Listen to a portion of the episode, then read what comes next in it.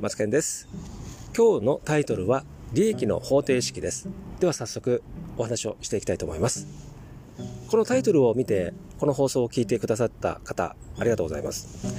何なんだろう利益の方程式って思っていらっしゃる方がいらっしゃると思うんですけど、話は簡単で3つしかないんですね。そのお話をしていきます。まず1つ目ね、利益を最大化する。利益の最大化です。2つ目は、経費最小化。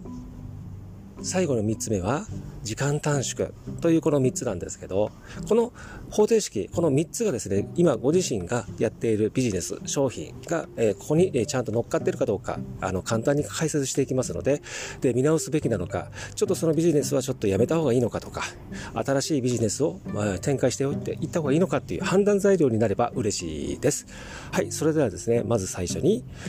例えと、例え話でお話を解説していきます。今、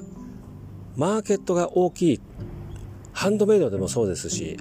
商品販売ね、マーケット大きいですよね、商品によってはね。まずハンドメイド。この商品が作るのに1時間かかりました。売上が1000円です。経費が500円かかりました。ハンドメイドのこの商品を作るのに時間が1時間かかって、利益が500円だという話なんですね。これは皆さんどうですか？いかがですか？聞いてみて、やるべきなのか、見直すべきなのか、はい。答えはこれは見直した方がいいですよね。1時間かけて利益が500円の商品っていうと、時間が上限がありますので、どうしても利益がその幅だと、ちょっと少ない気がしますよね。そうすると見直すべき点は何なのか。まず1つ目は、時間をもう少し短縮するべきだと思います。もう1つ目は、経費を最小化ということなので、利益をもう少し500円からもう少し下げられないか。あともう一つは、売り上げをもう少し上げることができないものなのかという見直し方法ありますよね。この3パターンなんですよ。この方法を知らないで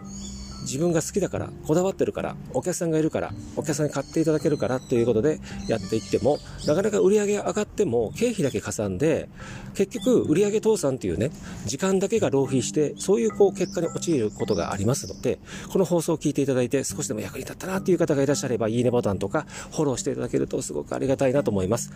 ということで、このようなお話もね、どんどんどんどん続けていきたいと思いますので、ぜひまたの放送でお会いしたいしていただければと思います。それでは、バイバイ。